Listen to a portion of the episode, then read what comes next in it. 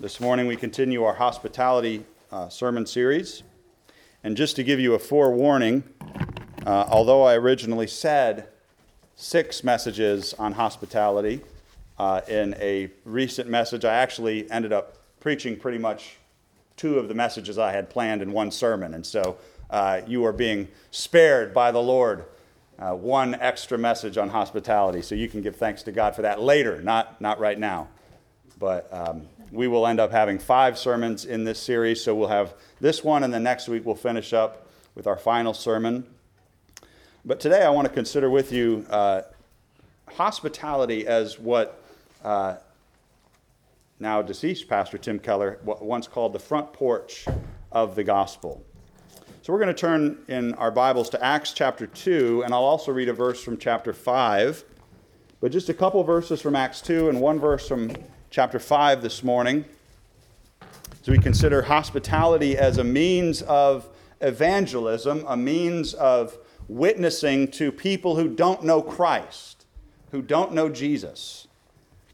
A message I've entitled The Gospel Front Porch. So, Acts chapter 2, let's look at verses 46 and 47, and then we'll turn over to Acts 5, verse 42. Uh, and we'll have a few other verses we'll reference throughout, but these will be the primary verses we'll consider this morning.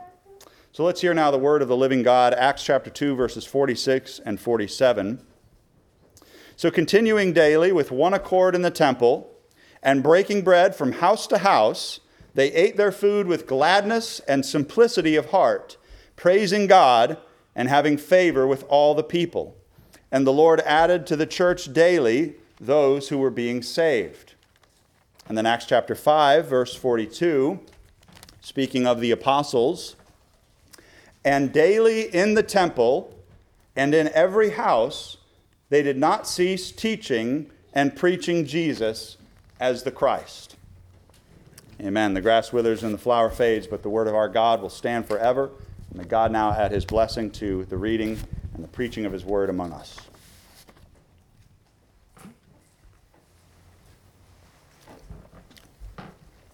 Well, if we were going to start a new church, um, what are some of the things we think we would need? We don't need to answer that out loud, but just, just think about that in your own mind for a second. If we were going to start a new church, what are some of the prerequisites that would be sort of non negotiables that we need to start a new church in this country? You might think, well, we need a pastor, right? We would need some kind of a minister to come and preach the gospel and administer the sacraments. Uh, we'd probably need sort of a starting fund of money, right? We would need uh, a fund set aside to help get things going while we tried to reach new people. Many Americans would say uh, you need a building.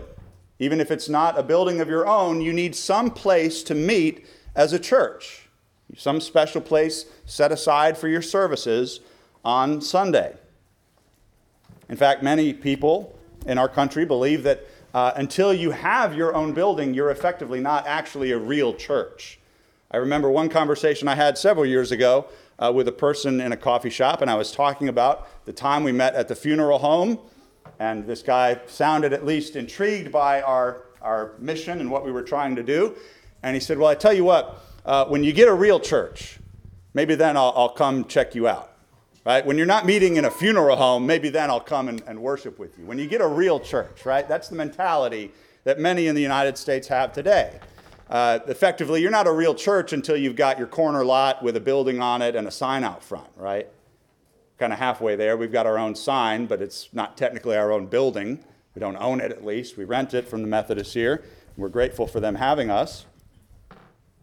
But I think it would surprise many American Christians to learn that for the first three centuries of church history, that mentality would have sounded ridiculous to any Christian in the world. For the first 300 years of church history, from the apostles until the time of Constantine, there were no church buildings. That didn't exist. Even the concept of having a distinct building set apart for what we're doing today was, would have sounded somewhat ridiculous to the Christians. Now, of course, when Constantine became a Christian and uh, made Christianity an officially tolerated religion of the Roman Empire, then uh, they started procuring church buildings for their worship services because they needed them at that point. Their gatherings were getting so big with so many people interested in the gospel that they needed the larger meeting space. But for the longest time, longer time than our country's been in existence, Christians met and grew and flourished with no church buildings, no steeples, no crosses up top. And in fact, not only did they grow in that time, but they ended up completely taking over the Roman Empire to the point where uh, not only was Christianity a tolerated religion, but uh, at, at, one point it became the official imperial religion, replacing the paganism of Rome that had come before it. So, how did this movement of people go from being a couple hundred disciples hanging out in Jerusalem to 300 years later completely consuming the most powerful empire that the world has ever known, in many ways? How did they do it? Well, we know that they didn't have church buildings, but they did use their homes. They used their homes. They used their houses, places they lived. We see this all throughout the book of Acts, from start to finish. Uh, the verses we read there, Acts 2, verse 46, breaking bread from house to house. Acts 5, verse 42, teaching in every house, preaching that Jesus was the Christ the day of Pentecost, when the Holy Spirit was poured out on the church, it happened as the Christians were gathered in somebody's home. The conversion of Cornelius, the conversion of many Gentiles, Acts chapter 10, Acts chapter 16, happens in the homes of those people. And in fact, if you turned over, and in fact, I will ask you to turn over there, just so you know I'm not telling tales here, but go to the very end of the book of Acts, the last two verses. Acts chapter 28 verse 30 and verse 31. Acts 28, verse 30. The Apostle Paul, by this point, has gotten to Rome. He's been arrested and he's going to stand trial before Caesar. And this is how the book of Acts ends. Then Paul dwelt two whole years in his own rented house. He's under house arrest. And received all who came to him, preaching the kingdom of God and teaching the things which concern the Lord Jesus Christ with all confidence no one forbidding him. All throughout the book of Acts, the first 40 so years of church history, all throughout the book, it is a story that takes place primarily in people's homes. There are no church buildings, and that doesn't change for another 250 years after the end of this book. Now, of course, it's, it's not the case that once the church was tolerated and could get their own church buildings, it's not like the Holy Spirit quit moving at that point. Jesus promised to be with his people wherever they gathered, uh, wherever two or three were gathered in his name, whether that's in somebody's home or in a church building like we have this morning. Jesus is here today just as much as he was in the home churches of the first 300 years of the Christian faith. But I, I think it's so fascinating to me and probably perplexing to the American mindset that for 300 years the church grows and flourishes and reaches and consumes an empire with no buildings, just meeting in people's homes, meeting in each other's houses. In fact, archaeological evidence points us to the fact that some wealthy Christians would sort of do home renovation projects and they'd tear down walls, right? That's the big thing on HGTV, or at least it was eight years ago when I could watch it. Open concepts, right? Is this a load bearing wall? Can I get rid of this wall, take it out, create an open concept? They were doing that for the purpose of having a church meet in their home. So they'd tear down a wall and create a big open space so enough people could fit for church services in their home. That's how they did it for 300 years, and it was so effective. What I want to consider with you this morning is why that is the case. Why is it that the hospitality Christians showed in those 300 years was so effective in spreading the gospel. Why is it that hospitality is such an effective means of reaching people for Christ? Three answers I want to give you. First of all, hospitality helps us develop meaningful relationships. Hospitality helps us develop meaningful relationships. You and I were created in the image and likeness of God. Who is God according to the Bible? He is a relational being. Three persons, eternally existing in one divine essence, sharing perfectly one divine nature. In, in other words, God has never been alone. There's only one God, but in that one God, the Bible teaches us, there are three divine persons who have eternally existed. And they've always had fellowship with each other. And they've always been relating to each other. There's never been a time where the Father and the Son and the Spirit were not united in perfect love and perfect relationship. And so, if we're created in the image and likeness of that God, then we also are created for relationship. Here's a little Bible quiz for you, and I, I will ask if you uh, know the answer to, to answer this. What is the first thing in the Bible that God says is not good?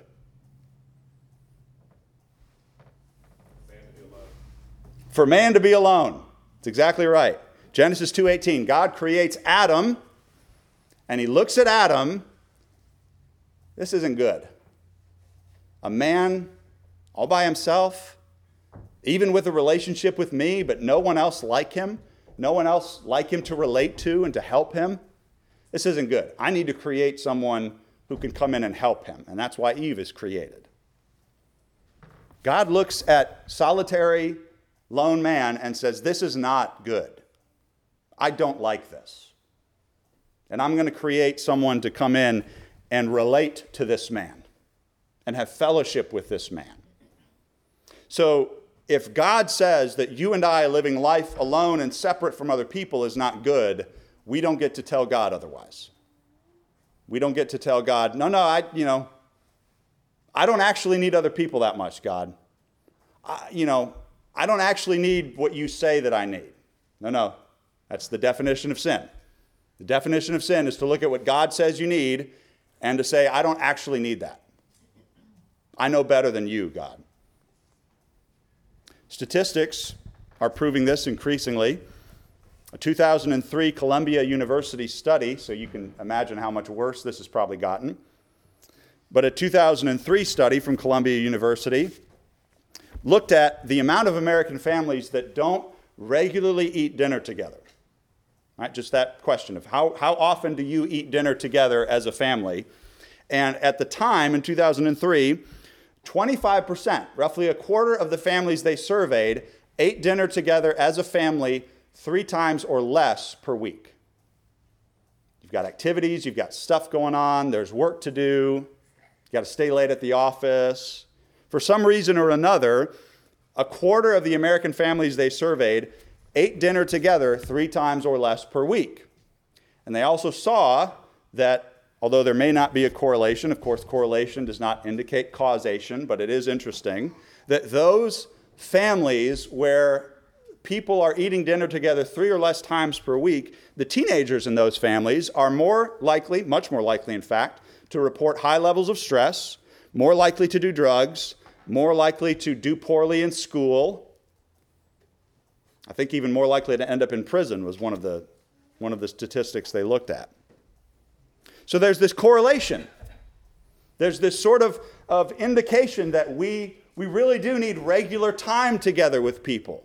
And if we don't get it, there's pretty dire consequences for us. It's not healthy for you to try and live life without having to relate to other people. It, it's just not good for you. If it's not good for families, it's not good for any of us. We need meaningful relationships. We need relationships with one another. That's how God made us to exist. And as much as we might try, one of the things you learn from that study, you cannot create meaningful, impactful relationships in an hour or so a week. You can't do it.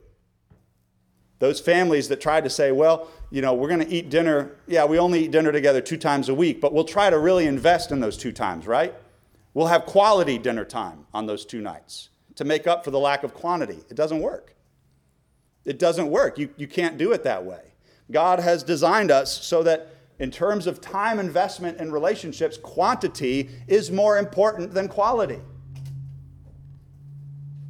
I can think back to college and how uh, much deeper I was able to go in some of those relationships than I can in my adult life. How easy it was to make friends at that point and to spend time with people. Of course, you don't have bills to pay and taxes. I mean, I guess you did, but not nearly as much as you do today as an adult.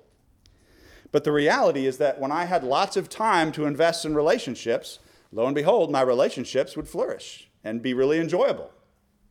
I can think back on those times really fondly. I cannot expect to not invest the time needed in a relationship and somehow get a good result.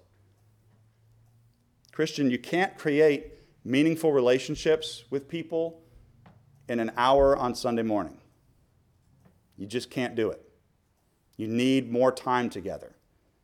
Fathers, you can't just hope that one, two dinners with your kids a week is going to make up for the five dinners missed. I know it's hard. I know your schedule's busy. You got a lot of work on your plate. I'm challenging you. You've got to do everything you can to make sure that as much time as possible is invested in those relationships with your wife and your children. You have to do it. I remember a, a former associate pastor had a rule pastors, of course, have weird hours, and so he'd get called out of the house at all times, and uh, you'd have, you know, uh, Bible studies at night and things like that. But he still had the rule: at least four nights a week, I'm going to be home for dinner with my family. Now, it tells you how weird a pastor's schedule is. That was a challenge for him sometimes, but that was his determination: at least four nights a week. It's it's non-negotiable. I have to be home with my wife and kids for dinner. I cannot skip that more than three times a week because he knew quantity over quality. I have to invest the time in it. I can share that as a personal testimony. This is how I came to saving faith. Christian, you may not realize it, but non Christians, in many sense, they need to have a relationship with you first before they will have a relationship with God. They need a relationship with Christians first before they will come to embrace Christ for themselves. That's what happened uh, for me. I was very thankful that uh, some brother, a brother and a sister in Campus Crusade shared the gospel with me as a freshman in college. And at first I pushed back, I pushed back, but they, they kept inviting me this stuff. They invested in me. They invited me to events. They had me over uh, to their dorm room to hang out with them. They did Bible studies with me. They, they told me the truth, even though I made fun of them for it and didn't want to hear it. As much as I tried to get away from them, uh, there was something appealing about it, and they kept inviting me to stuff, and they wanted to spend time with me. And after a couple months of spending time with these Christians and feeling the love that they were showing me, only then was I ready to embrace Christ for myself. I, will say that 99.999% of the time, that is the way it works. People do not normally come to Christ without first having a relationship with Christians. They just don't. Sometimes God does it. God just strikes a person, right? They'll have a story of a Muslim having a dream of Jesus and they wake up converted the next day. That does happen. But it is by far the exception to the rule the vast majority of the time, the only way that anyone will come to know Jesus is by first having a relationship with you. Hospitality is a way for us to start developing those relationships, not just the relationships within the body of Christ, but relating to people outside the body who don't yet know Jesus. If we want to see people come to Christ, I'll put it this way if you want to be in a church where we keep having adult baptisms because people actually come to know Jesus for the first time in their life, if you want to have a church where we are regularly having people come to faith in Christ for the first time, it is not going to happen if we're not willing to have a relationship with them first. It's just not going to happen. I've got to be willing to start having a relationship with them and bringing them to Christ. So, first, hospitality helps us develop meaningful relationships. Second of all, hospitality creates space for truth to be heard.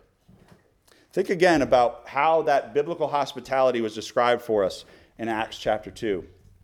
In fact, if you have your Bibles still open, which I encourage you to have them open, uh, if you're at, at Acts chapter 2, look back at verse 42.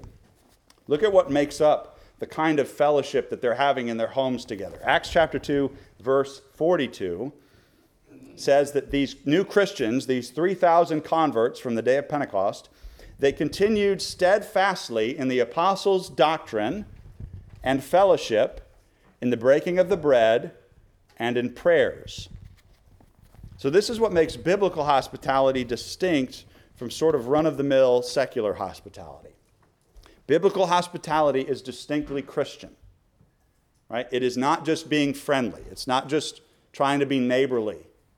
Uh, it is being neighborly as a Christian with, in some sense, the explicit purpose of sharing Christ with neighbors. It, you're not sinning if you lead with the fact that you are a follower of Christ and you want other people to also be followers of Christ. In fact, uh, speaking as someone who was once a non Christian, I can say, I would much rather have someone be honest with me about that, right, than try and trick me.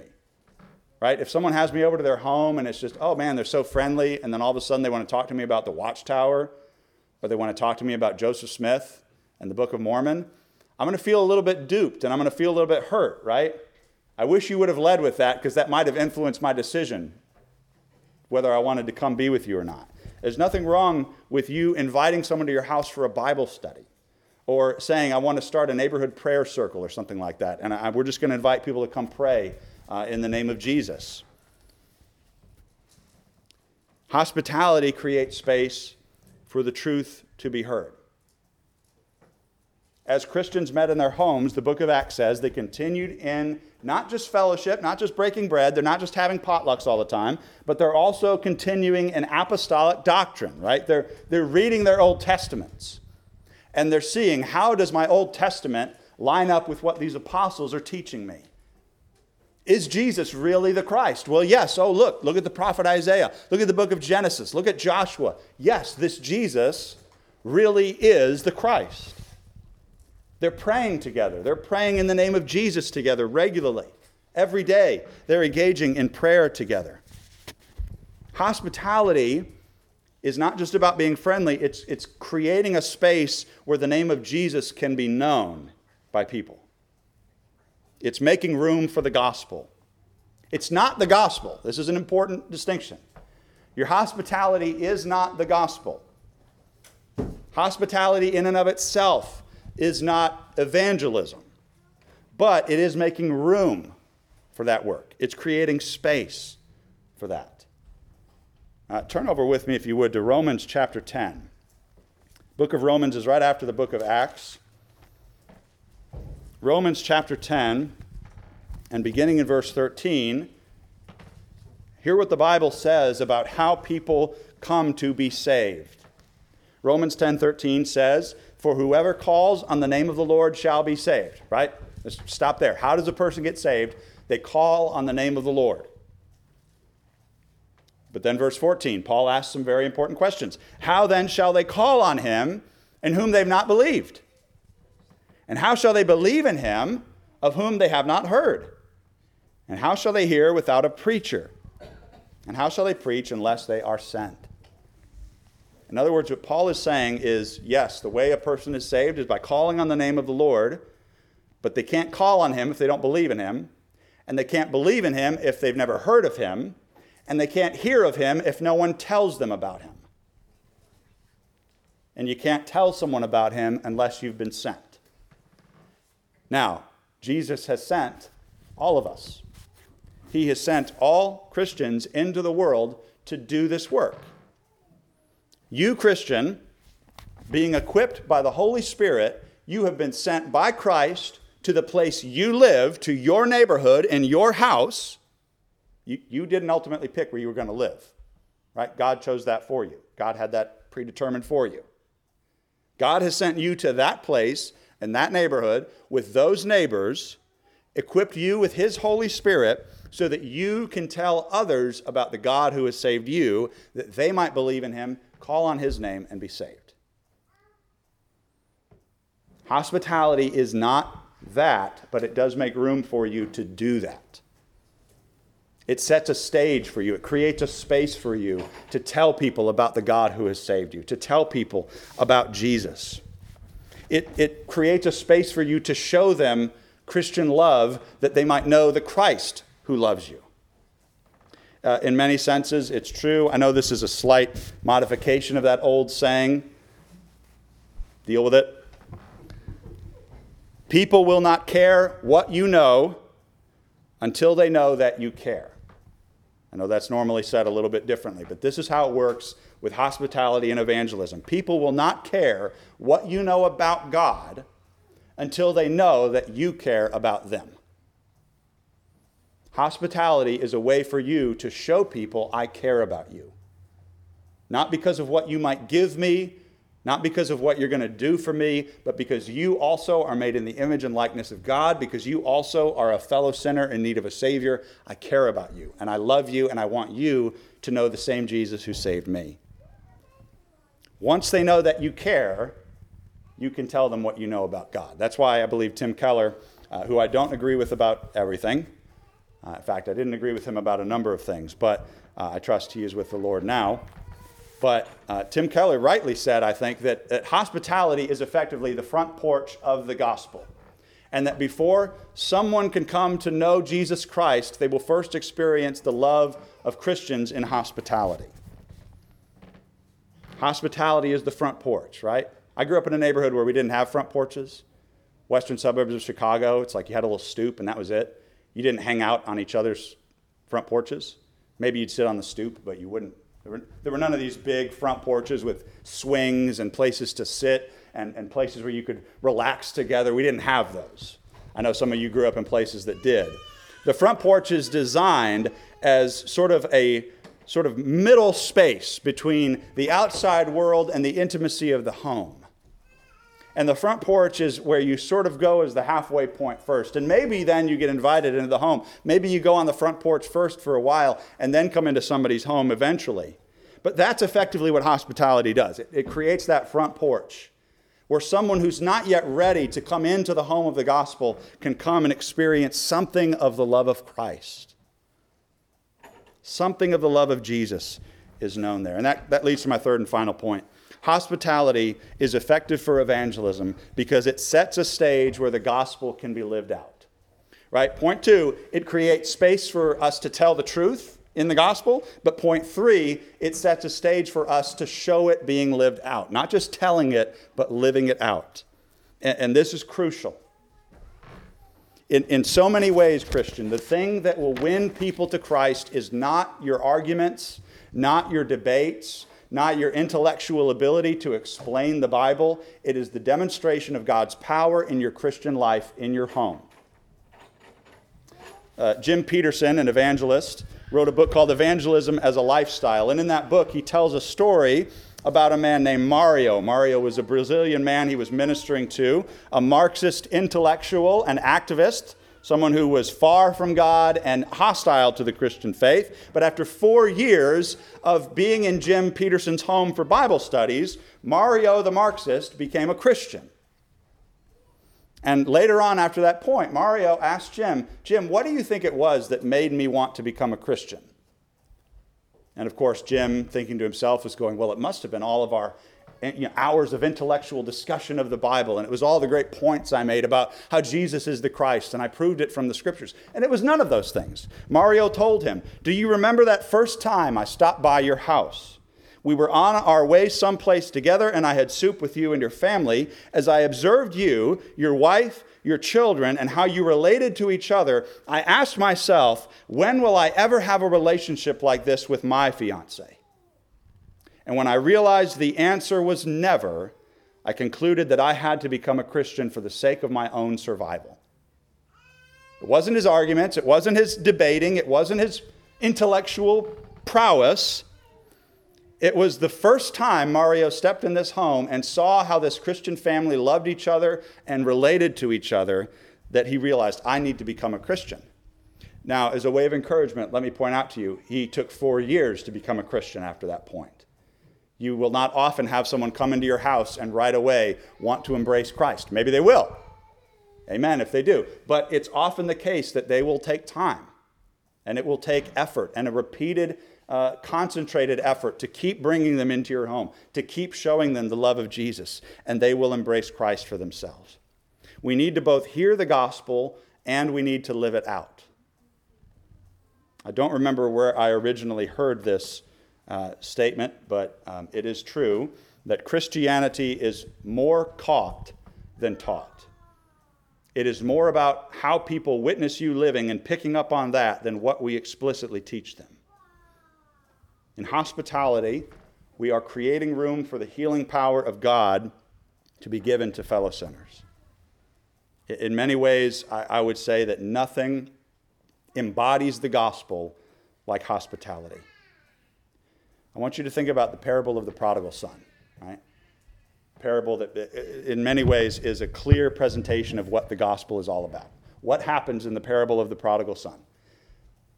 A father who has been wronged by his son welcomes him home. Right? The prodigal son comes back expecting wrath and expecting judgment, and instead he finds, surprisingly, mercy and a welcome from his father. That's the gospel, right? The father receives you, his prodigal children who have sinned against him and wronged him, and the father welcomes you home. He clothes you, he throws a feast in your honor. He, he sets a place for you at his table at his own expense. You don't deserve any of it. He does it all for you, not because you're good enough, not because you have earned it. That's what the prodigal son wants to do, right? He wants to come back and say, Father, let me live as one of your hired servants.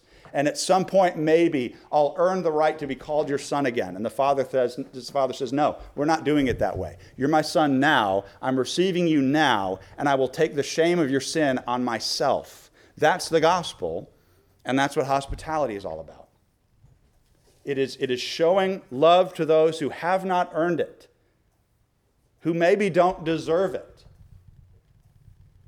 And it's about welcoming those who have wronged God and setting a place for them at his table. That's what the gospel is all about. That's what hospitality is all about. My friends, that is what God has done for us in Christ. He sets a place for us at his table. And now we are called in his Spirit's power to go and set places at our tables for those who do not deserve it. That we might share Christ with them, that we might preach the gospel to them until they know Jesus as we do. Let's pray. Our gracious God, we thank you that you are so good. Oh Lord, you are so faithful. You are so true. Oh Lord, we thank you for your goodness expressed to us in this word. And Lord, we ask your blessing on the word as it has been preached. Father, we pray that uh, as we have heard the word proclaimed, that we would receive it into our hearts as seed into good soil and Lord, we pray that you would bear that fruit in us the good fruit of hospitality, the good fruit of warm welcomes, and the desire to develop those meaningful relationships with each other and with those who don't yet know Christ. Lord, we pray that in the future, as we faithfully, by your Spirit, live out this calling and start practicing hospitality in this way, Lord, we pray that you would bear fruit in us. That we would see men and women, boys and girls, come to know Jesus Christ as their Savior because they have first known us and we have shared with them his love. Oh Lord, bless us to do this and be glorified in this. All these things we ask in Jesus' name. Amen.